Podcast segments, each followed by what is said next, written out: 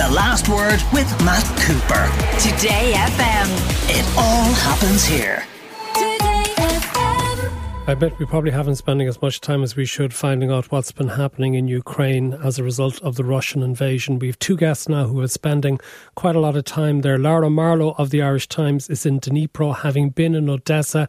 And Laura, I'm going to start with you. We have another guest as well, but uh, tell us please about the food blockade that is taking place in Odessa and the implications that's going to have beyond Ukraine. Um, uh, most Odessa is the biggest port on the Black Sea. Uh, Ukraine was until the war exporting about five million tons of wheat every month. Uh, and since the war started, they've got, I think the highest amount was in June. They got about 2 million tons out, but earlier months it was a, you know, a few hundred thousand here and there. Um, Africa and much of the Middle East uh, depend on grain from Ukraine to eat. And so it's been five months with little or no shipments to them.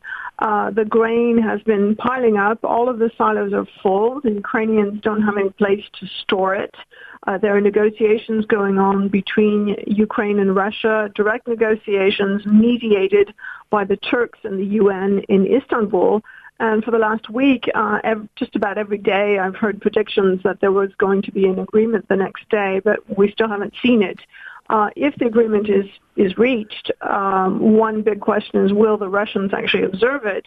Uh, the other question is who's going to clear all the mines that have been laid in the Black Sea because it, it's not safe for shipping at the moment. So it could be quite a while, even if there is an agreement, for the wheat uh, shipments to start flowing again. Uh, one of the experts I talked to said that the real danger is not so much starvation because there is a lot of wheat supply and maize and uh, other, you know, corn, whatever. Uh, there, there are sufficient supplies in the world in the markets. The real problem is that food prices have been driven way up by this. Um, I think it was about 400 uh, $400 uh, or euros per ton uh, in May, which was an all-time high. It's gone down to about 330 a ton, but this is still a lot. You know, a year ago it was 210 a ton. I mean, the prices vary, but that gives you an idea of the scale. So the prices are up by, say, a third compared to a year ago, and that means price rises in in developing countries, in Africa, in the Middle East and uh, expensive food means rioting, unrest, and dictators uh, clamping down on, on, on their own people. So it's a recipe for instability. It's a recipe for hunger and instability in those countries, and also for more migrants um, flooding into Europe. So uh, basically, I mean, as, as uh, an official in Odessa said to me, the Russians are blackmailing the world uh, with food. They are weaponizing food as well as gas supplies into Europe as well. Uh, just before exactly. I let you go, Lara, Lara, what else have you seen, and how does it compare to the horrors of war that you've seen in that we've spoken to you many times in the past about in other parts of the world? Uh, I haven't been on the front lines, Matt, uh, but I can tell you that the effects of war are, are, are, the same everywhere, and that's that's death and wounded people. Uh, and here in Dnipro, which is a sort of rear base for the front in Donetsk, uh, I spent much of yesterday uh, in front of the, one of the main military hospitals, and I see I saw ambulance after ambulance after ambulance arriving from the front lines. I saw a young man uh, coming in, out uh, going in with um, you know their bodies in bits. Young men who could barely walk, uh, who were on crutches, who were bleeding through bandages. Um, the morale varied a great deal. There was one young man who, t- who said he'd had it. He was he was fed up. He he wanted to stop fighting, and another young man who's been fighting since 2014 and who's been very severely wounded three times and wants to keep going. Uh, so I think in any war you do have discouragement and and uh, you know people wanting out, but you also have this incredible morale here. Actually, that's something I would say is is, is more impressive, different from what I've seen in in any other wars, which is that the Ukrainians um, are just determined and they don't want to give up an inch of territory. They don't want to give anything to the Russians. And by and large, obviously there is a morale problem in Donetsk where they're being shelled every day. They're being pounded by Russian artillery.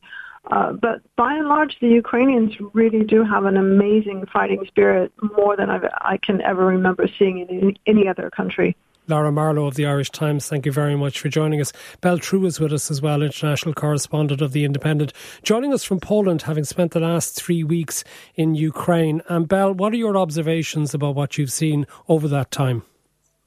Well, I spent quite a lot of time in Donbass and Donetsk, which is now the kind of focus of Russia's advance into Ukraine after they took Luhansk um, just a few weeks ago.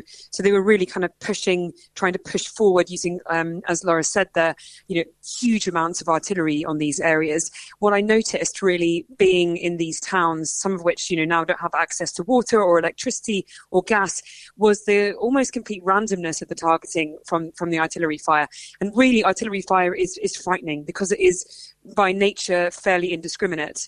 But the way that it's been used at the moment in towns like Sloviansk and Kramatorsk, which were at one point evacuation hubs, but are now pretty much frontline towns, um, is the fact that this artillery fire is just hitting random residential areas, uh, hotels, schools, and that is something that's obviously kind of terrorizing local populations and forcing people to have to flee in another sort of round of internally displaced people. But the other thing that I noticed in some of these areas is that people simply cannot afford to run away. There are some people who are actually returning some of these areas that are really badly hit because they, they fled at the beginning of the war. They tried to support themselves by renting places outside of like Donbass or Kharkiv or any of the other um, very heavy areas and basically run out of money.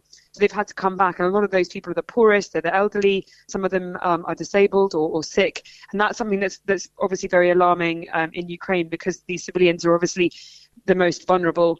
Uh, also spent a lot of time in Kharkiv, and that is another area that was very heavily hit at the beginning of the war, and then there was a lull, and that is now becoming another focus for Russia.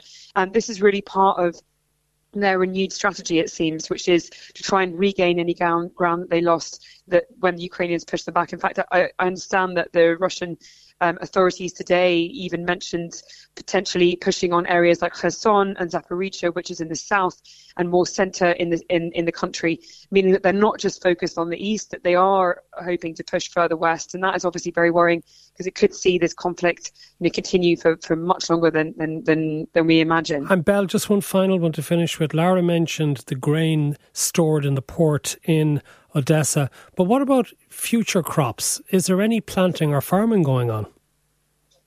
Well, this is a major problem. So I was with farmers in Donbass who, I mean, we were literally, I was literally interviewing a farmer and we were shelled behind us as we were having this conversation about the harvest. I was also with farmers in Kharkiv that um, is being heavily shelled as well and in the Dnipro region. And when I interviewed the farmer in Dnipro, um, a missile was actually right above our heads and got shot down by anti-air uh, defense, um, Ukrainian anti-air defense systems.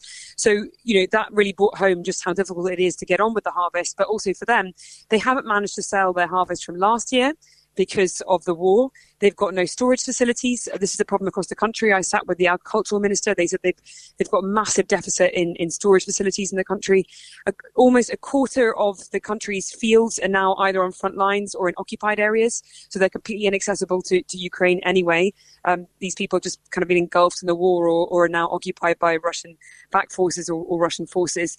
And on top of that, because there's an excess of wheat and because it's so expensive to um, export, as Laura was saying, because it, you know all the all the ports are closed, that means that internally the price of wheat is basically very, very, very low, which means that farmers can't sell whatever they're about to harvest. And if they can't sell what they're about to harvest and if they can't store it and they can't make any money out of it, they don't have any money to plant the next harvest. So when I was sitting with the agricultural ministry, they were telling me that they're talking about the loss of three harvests.